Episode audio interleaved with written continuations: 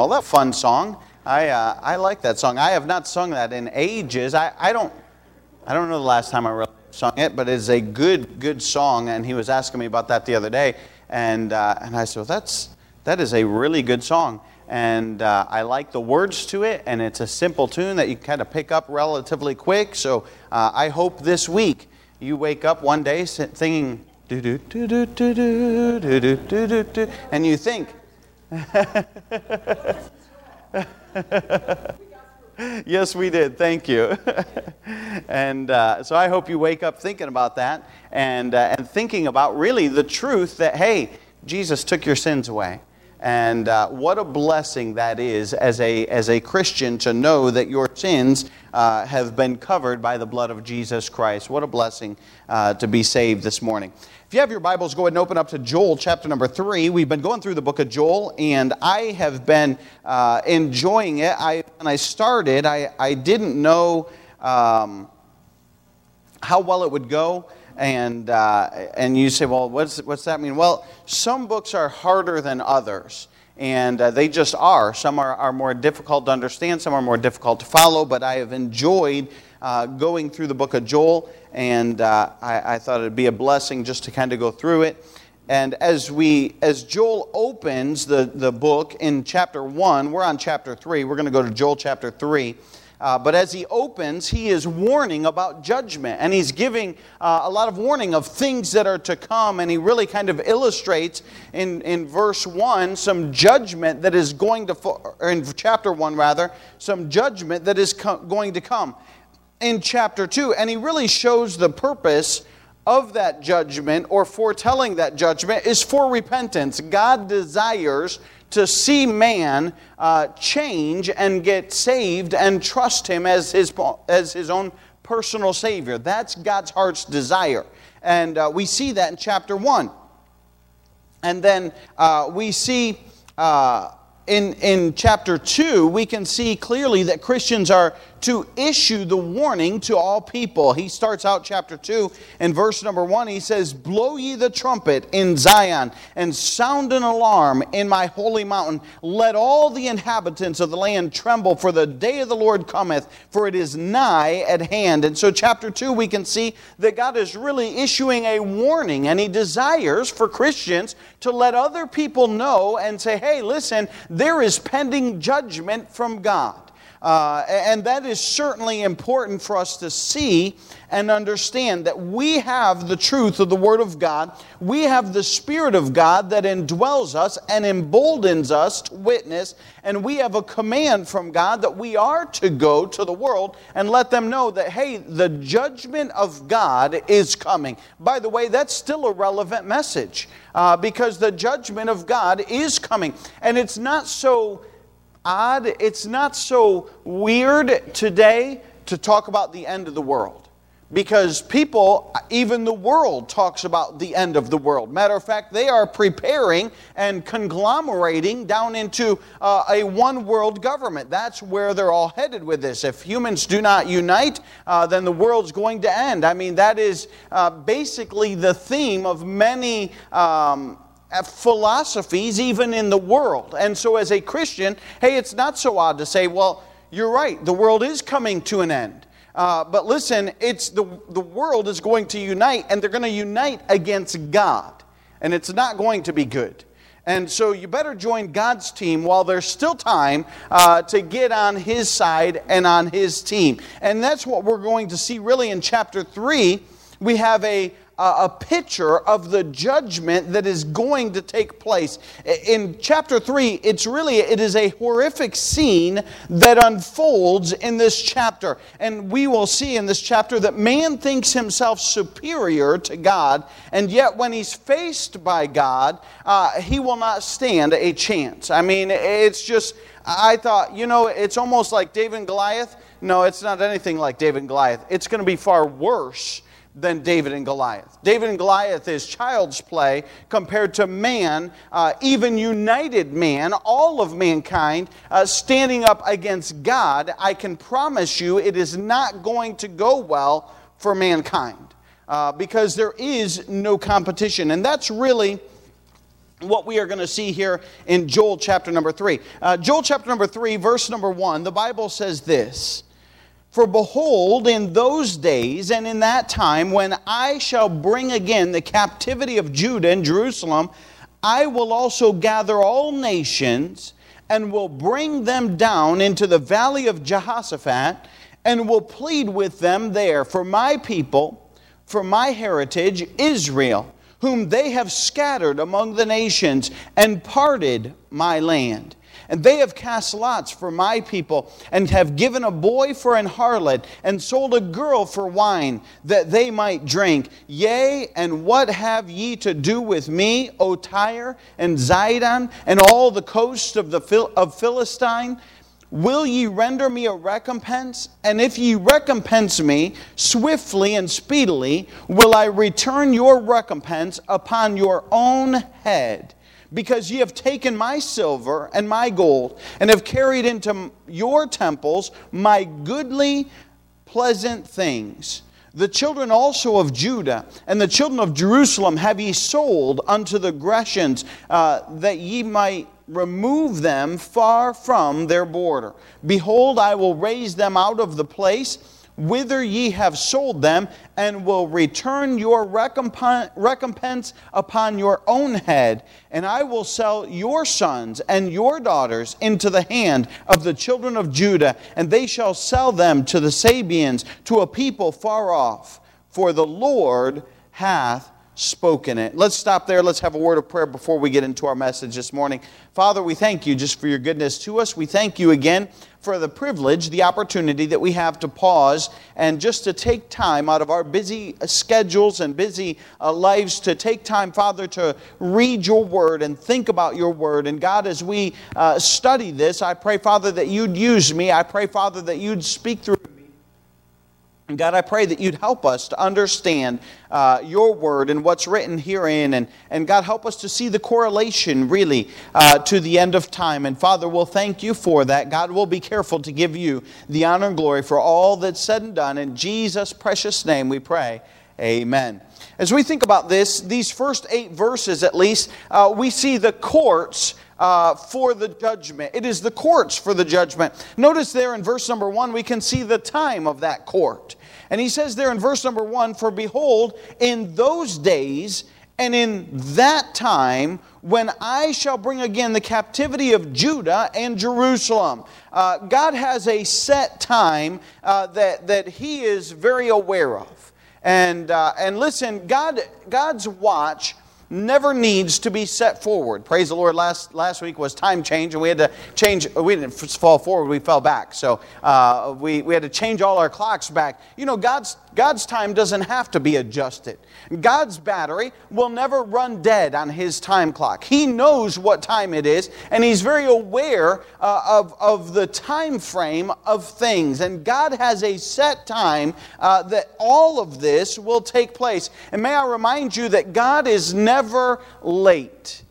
He's never late. He's always on time. And God is never early. Sometimes I wish God was early. Sometimes I wish that He would do something a little bit in advance and not make us wait till the very last minute. Uh, but God is always on time. He's never late. He's never early. Uh, God knows what time it is. And there is a set time that all of this is appointed. And the Bible says this in Mark chapter number 13 and verse 32, uh, and you can note this down, Mark 13, 32, but that the but of that day and that hour knoweth no man, no, not the angels which are in heaven, neither the Son, but the Father.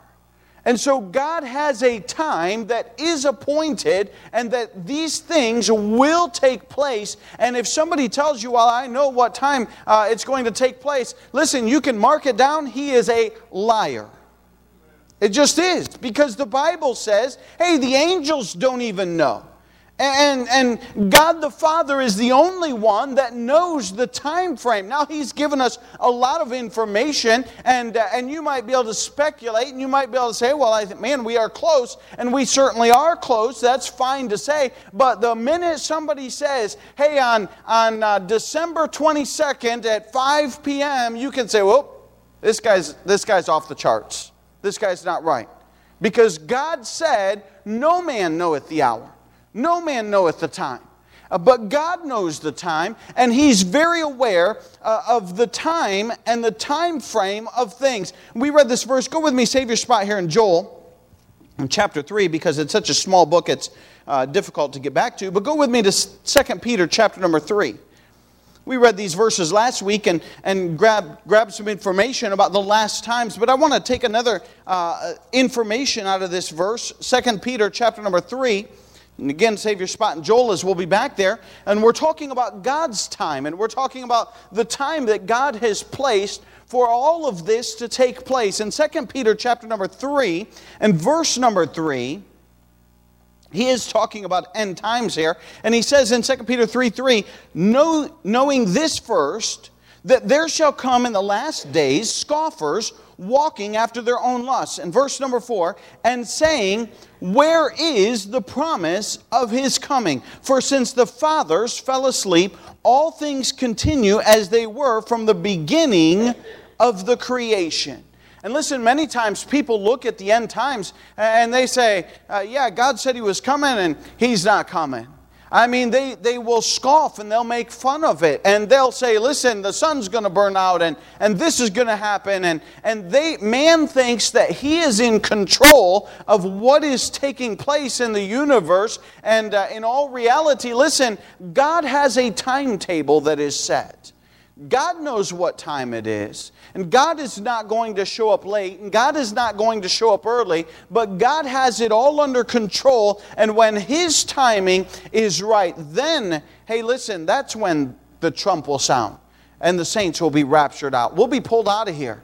Uh, we won't be around for uh, the, the tribulation period and all the end destruction that's coming. Uh, we're going to be called out of here. And, and we saw that briefly just in the trumpet of, of Joel chapter 2, uh, the trump of God that's going to sound. But I'm just saying, hey, there is a time, and God has an appointed time, and He's aware of what time it is. Go with me back to Joel chapter 3 in Joel chapter 3, it doesn't matter if men scoff, it doesn't matter if men believe it. God still has his time and he will come on time. Look with me at verse number 2.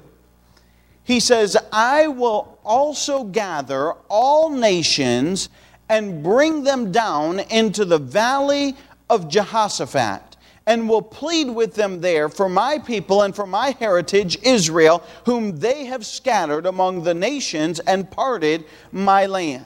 And we see the, uh, not only the time of the court and God's time frame, but we can see those that are tried in that court. He says there that he will gather all nations and will bring them down into the valley of Jehoshaphat. God is, is staging a place uh, in the valley of Jehoshaphat. Uh, and, and listen, he's saying there, these, all nations, are going to be brought to judgment.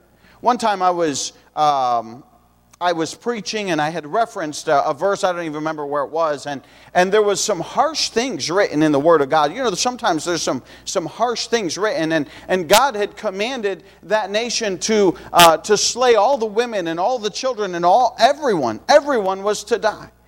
And they said, Well, why, why was that? Why, why did God demand that? And, uh, and I didn't have an answer right off the top of my head, so I went back and looked it up, and, and it turned out that, hey, it was the judgment of God because that nation had done the exact same thing on Israel. And sometimes we don't see it, but God's judgment is going to fall. And sometimes we don't understand all of the things that take place, but God's judgment is very real. And every nation is going to face the judgment that they deserve uh, because they have maybe persecuted God's people uh, or gone against God's, uh, God's nation, God's chosen nation, Israel. That's what we really see here in verse number two. He says, I will gather all nations and will bring them down into the valley of Jehoshaphat. God's going to gather them, God's going to bring them into judgment. And uh, listen, God has allowed uh, the persecution of the Jews and, and the Jewish people as well as them to be scattered all over. Uh, but God's not forgotten the, uh, the nation of Israel. He's going to gather them back together. He's going to gather those nations that have uh, gone against him. He specifically mentions, look down there in verse number four, he says, Yea, and what have ye to do with me, O Tyre and Zidon? Uh, he's, and, and, all the coasts of Philistine. Uh, and he's, he remembers those nations. He remembers those who have gone against Israel and who have attacked them. As I was thinking, of course, in my mind, I thought, listen, that's, of course, that's referencing Bible times, but there are certainly many persecutions that have taken place against the Jewish people uh, after Bible times. The first thing that came to my mind was Holocaust and, roughly six million Jews that were persecuted and killed uh, during the Holocaust. And, while maybe Germany is not mentioned, uh, but listen, I am saying this God is aware of every wrongdoing that has taken place against His nation, His chosen people, the nation of Israel, and He will bring all of those into judgment. Sometimes people think, well, they've gotten away with it. No, God takes meticulous notes. God's very aware of what has taken place. God's very aware of the persecution against the Jewish nations. He mentions Tyre and Zidon, he mentions Philistine, and there could be other nations that could be easily mentioned and addressed. But the point is this God has said, I will bring all of those nations, and they will face the judgment of God.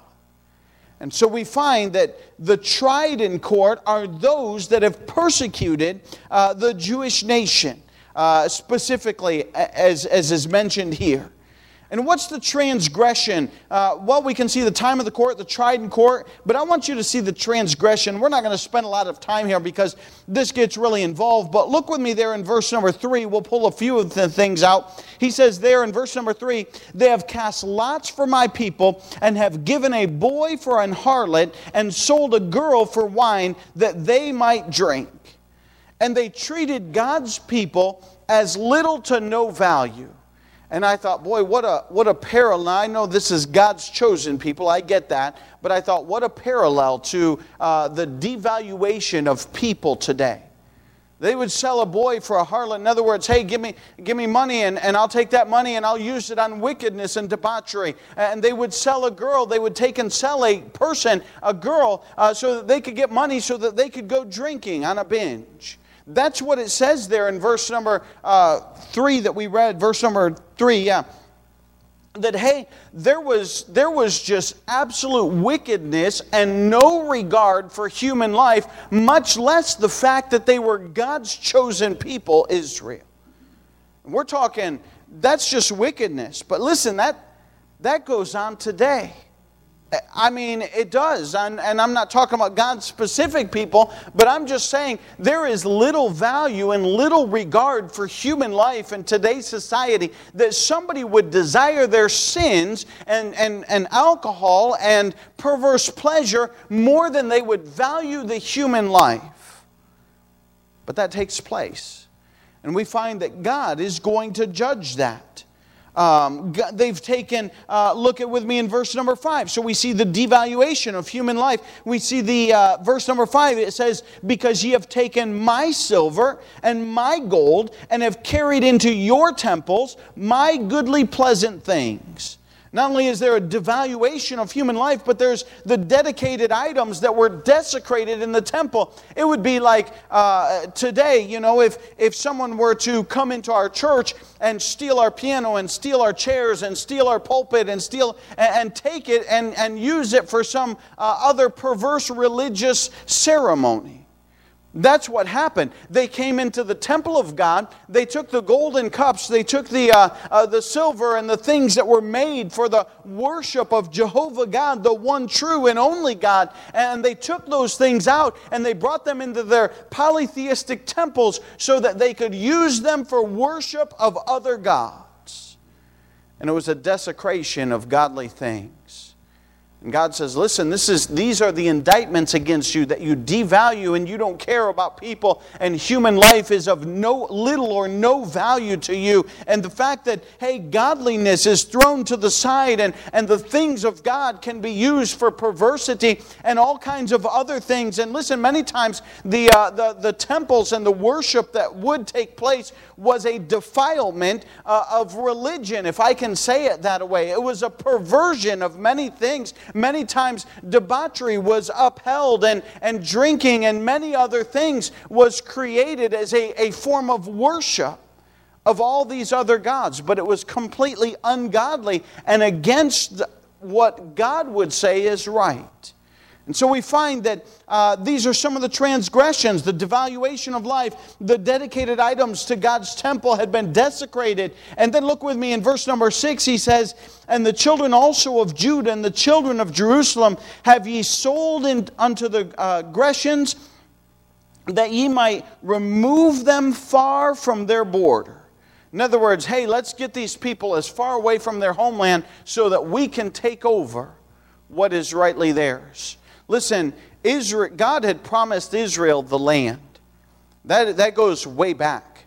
And, uh, and that's God's land. And even in Bible times, people were trying to take the land that belonged to God's nation, Israel, that He had promised. He goes back and He had promised Abraham, hey, wherever the sole of thy foot toucheth, that's going to be your land. I've promised it to you, I have given it to you. And, and they certainly went to that land, and God had given it to them. But then later, nations come in and they're trying to take what belongs to the nation of Israel and say, listen, uh, this is no longer yours, and they'll, well, they'll ship them off uh, to Greece and to other countries to say, hey, let's get these people as far away as we can from their land and we'll take over what is theirs.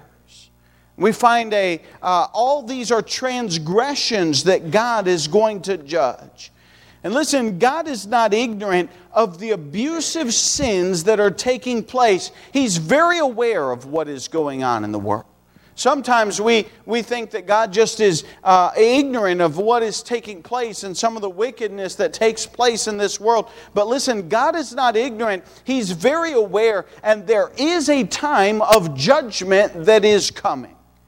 You say, well, what's taking so long? What is God waiting for? Maybe, as we read in chapter uh, 2 or chapter 1, He's waiting for people to repent. He's waiting for us to sound the alarm and say, listen, if you don't change your ways, if you don't listen to God, there is a judgment that is severe, that is coming, that you need to repent because God's going to judge everything that you've done. And so we need to understand that on our end. But they need to understand hey, God's very aware of what is going on. We can see the court for the judgment in verses 1 through 8. In verses 9 through 16, we'll not read it for sake of time, but I certainly would encourage you to read it. We can see the character of the judgment. Verses 9 through 16 is really the horrific scene that is drawn out uh, as God really illustrates what is going to take place. Look with me at verses 9 and 10 and we can see the proclamation and preparation of that judgment. He says in verse 9, Proclaim ye this among the Gentiles, prepare war, wake up the mighty man, let all the men of war draw near, let them come up. It's interesting because you take that verse and you, you, you, uh, you compare that to chapter 2 and verse number 1. In verse 2, he's saying, Hey, sound an alarm. I want those guys to repent. But in chapter 3, the time of repentance is past. God is saying, hey, look, that time of repentance, that was in chapter 2. That time is now past. The time of repentance is over. There's no time for turning back now. And He's telling them, hey, now you better get ready for war. You better get your mighty men around. You better get them to turn their weapons uh, and come and come ready for war. Verse number 10 he says, "Beat your plowshares into swords and your pruning hooks into spear. Let the spears, let the weak say, I am strong." And he's saying, "You better get your best team together. You better get all of your weapons together."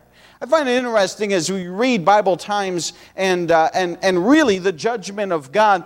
It's interesting because he's proclaiming, hey, that there is a battle that is coming. And uh, I find it interesting. I know I put this in my notes, at least I think, so I might cover it again. Uh, well, there it is. Um, we find it, when we read the Bible, you read about horses, swords, spears. If I can say it this way, an archaic wo- form of warfare. As I was thinking about warfare and thinking about all of those things, and I'm a, I, I love technology. I am a geek. I, I like those kind of things. But let me ask you this what happens when the power grid goes down? What happens when the gasoline dries up and people stop manufacturing it because of administrations that put in things that will cause it, or the electricity goes out? Electricity goes out, you don't produce gasoline. You don't just go to the ground and pump gasoline out of the ground, it's processed. What happens when all of that ceases? And, and something happens that wipes out all of the electrical grid. And you say, man, I'm going to get my cell phone and call. What happens when the cell signal goes down? What happens when all of that, we're, we're, hanging by a thread of electricity, and, and if God wanted to flick that just for a moment, eh, the whole world would be brought to its knees, and guess what you'd be doing? You'd be taking your plows that you probably don't own and beating them into swords. Because at that point, you would have no other weapon.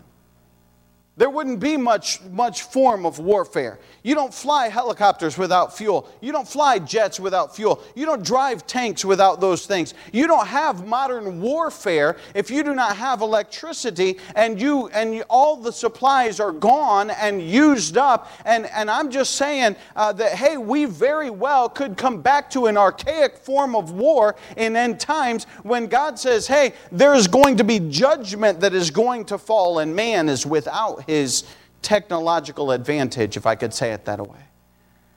And even if he had the technological advantage, it's no advantage against God. It, really isn't. But I'm just saying, we read about these archaic forms of war, and I'm just saying that God is telling them, you better prepare your best team. Go with me to save your spot again and, and Joel. Go with me to Revelation chapter 16. We're going to go back to Revelation a couple times here and, and look at stuff. So, uh, I, I just I want to parallel and just show you how it parallels to the, the book of Revelation. Revelation 16 and verse number 14. Revelation 16, 14.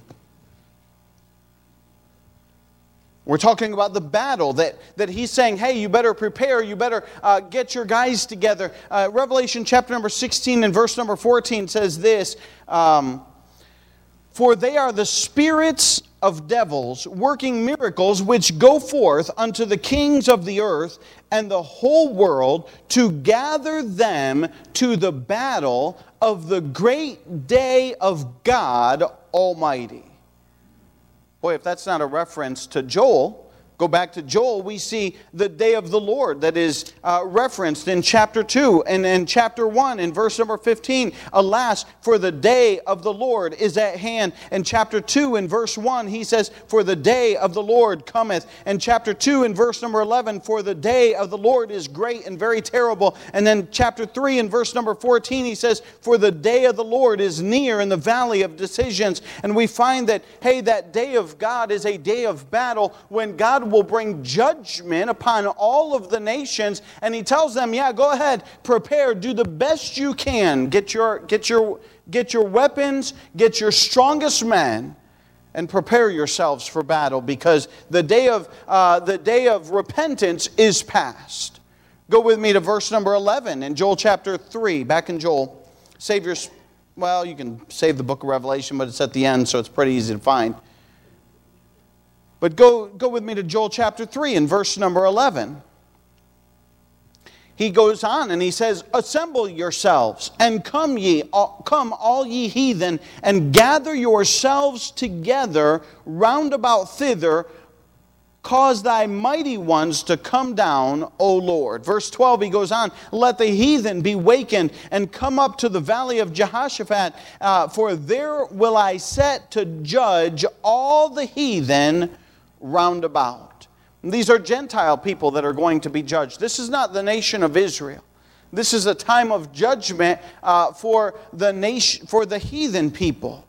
And, uh, and, and it's going to take place. And the place of judgment is right there in the valley of Jehoshaphat. And I looked that phrase up, and this is the only place it shows up in the Bible. It doesn't show up elsewhere. And I'm sure if I would have dug more, that I could have probably found something, but I wanted to leave you something for you to do as homework. So uh, you can look that up and let me know what, what, uh, what the Valley of Jehoshaphat is. I'm sure it has significance when the King Jehoshaphat uh, was king, and, and it probably has to do with one of the battles that took place, but nonetheless, uh, it, it's close to um, Jerusalem. Go with me to Revelation chapter number 20. And we can see that place of judgment that takes place. Save your spot in Revelation 20 uh, because it's such, well, we'll just read it and then we'll, we're not going to be back there. I'm going to read the whole thing right now. Revelation chapter 20 and verse number 8, we're talking about the place of judgment. It's going to be in the valley of Jehoshaphat, which uh, is close to, to Jerusalem. But uh, he says here in Revelation chapter 20 and verse number 8, he says, and shall go out to deceive. Let's go back to verse 7. Then, and when the thousand years were expired, Satan shall be loosed out of his prison and shall go out to deceive the nations which were in the four quarters of the earth, Gog and Magog, Look at what he says to gather them together to battle, the number of whom is as the sand of the sea. So Satan was loosed. He goes to the four corners of the earth. He gathers all the nations together so that they can come and battle against God. Verse number nine. And they went up on the breadth of the earth and compassed the camp of the saints about, and the beloved city and fire came down from God out of heaven and devoured them. That was a short battle. But God totally dominated. And the devil that deceived them was cast into the lake of fire and brimstone, where the beast and the false prophet are, and from the uh, and shall be tormented day and night forever and ever.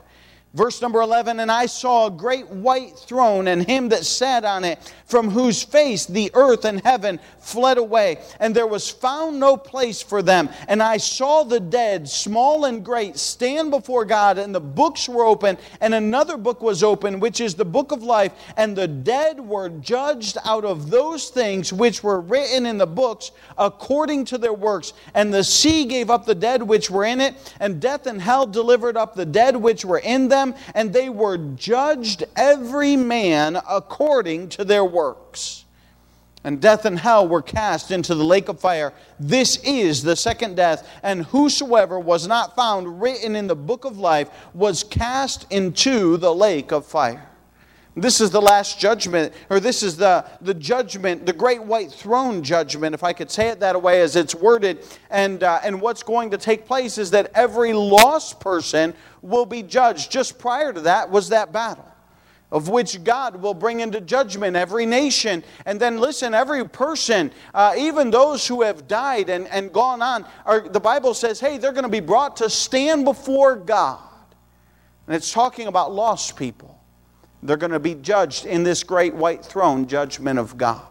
And so we see uh, the judgment place, and it is right here in this valley of Jehoshaphat. It's right close to Jerusalem, but nonetheless, uh, the, the Bible says that, hey, this is a judgment that is literal, that is going to take place.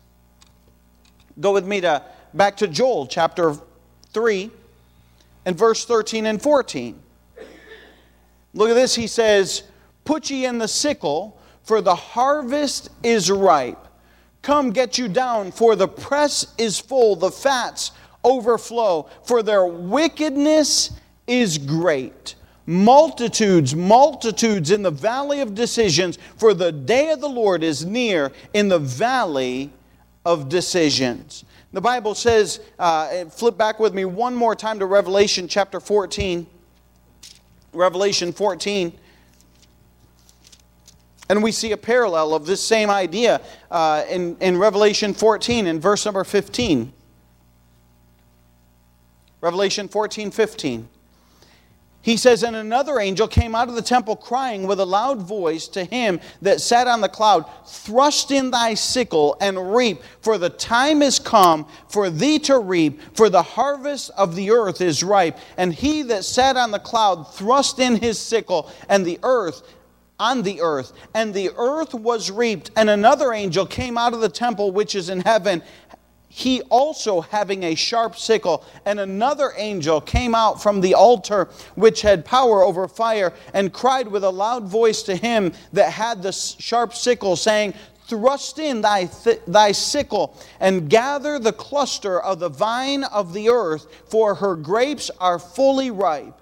And the angel thrust in his sickle into the earth and, the, and gathered the vine of the earth and cast it into the great winepress of the wrath of God. And the winepress was trodden without the city, and blood came out of the winepress, even unto the horses' bridles, by the space of a thousand and six hundred furlongs. You say, what is that? That is the judgment of God. And that's described in, in Joel here. It's just given very simply, but put in the sickle and the harvest is ripe. But, but you see, it's expanded upon there in Revelation chapter 14. And it is the judgment of God that is going to fall on the wicked and those who are going to be judged. Uh, what, a, what an absolutely terrible scene that unfolds as God's judgment is severe and God's judgment is real and God's judgment is coming, you can see how powerful it is. But I want us to end here on this. Look with me in verse number 16. We can not only see the courts of the judgment, we can see the character of the judgment and how powerful it's going to be, but I want us to see the consolation in the judgment. Look with me in verse number 16. He says, he, he gives us a little more of the judgment. He says, The Lord also shall roar out of Zion and utter his voice from Jerusalem, and the heavens and the earth shall shake. But I love this little word, but the Lord will be the hope of his people and the strength of the children of Israel. We can see the person of consolation is God, of course. Listen, in, in Revelation 20, uh, the great white throne, we see that uh, his throne was set up and the, the earth fled from his presence because they didn't want to be around him. But listen, God's people, uh, those that are saved and the nation of Israel does not fear God, but looks forward, hey, to seeing God. And for us, it will be a great hope to see God and to be with God.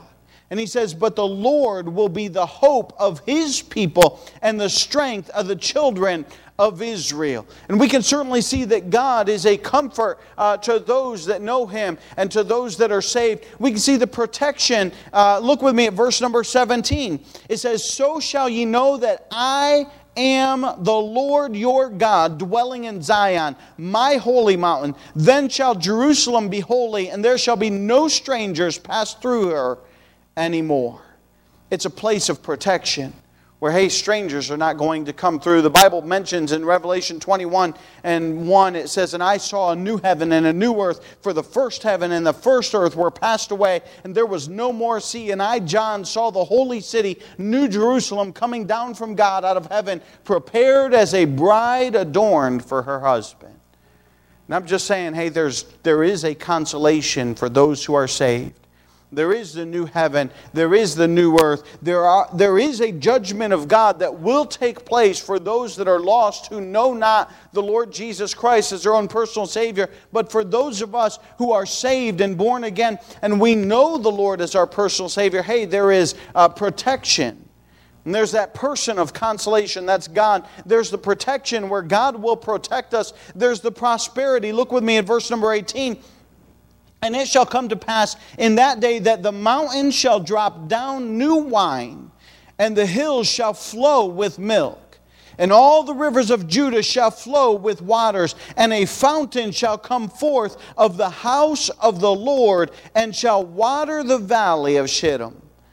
There's going to be prosperity. It's a well watered valley that's going to be well taken care of as God is going to take care of us. And he goes on in verse number 20, he says, But Judah shall dwell forever, and Jerusalem from generation to generation. And I'm just saying, verse 21, he goes on, and for I will cleanse their blood that I have not cleansed, for the Lord dwelleth in Zion. I'm just saying that there's a consolation. And God has prepared a way. There's a judgment. Oh, there's a judgment. It's very real. It is coming. There, there is a time when, when God is going to recall and bring back all of the atrocities that have taken place. And, and they will stand before God and they will uh, be judged for the wickedness that has been done. But praise the Lord as a Christian.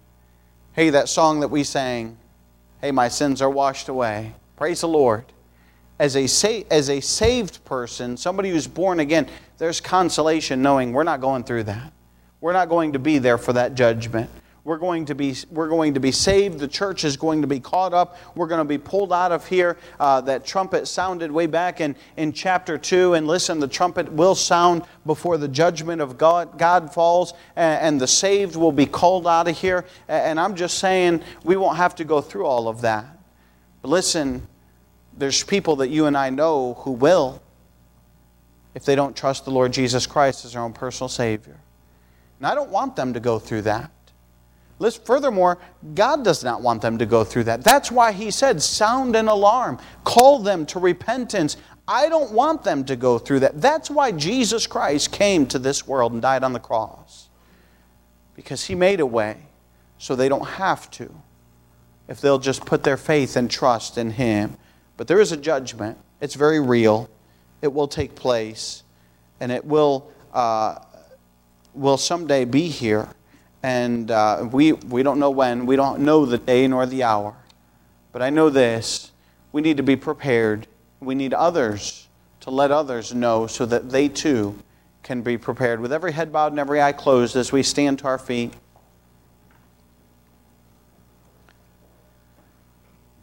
Father, we thank you for your word and your warning, really, that we could be prepared for eternity.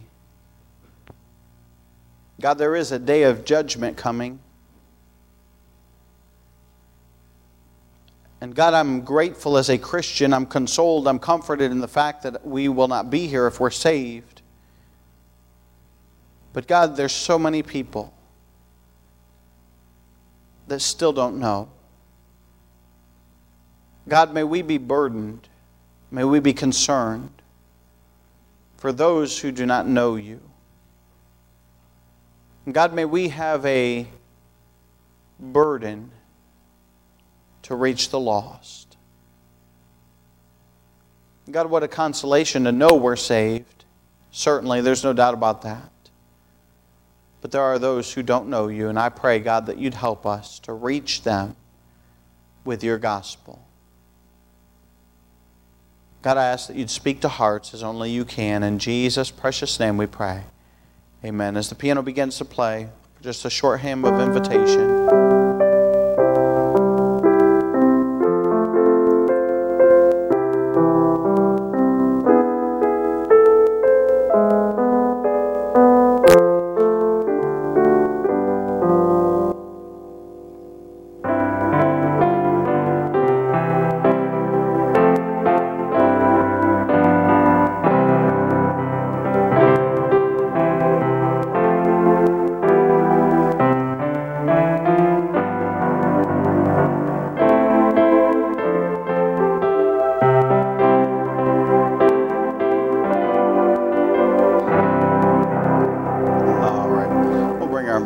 Close. I hope that was a,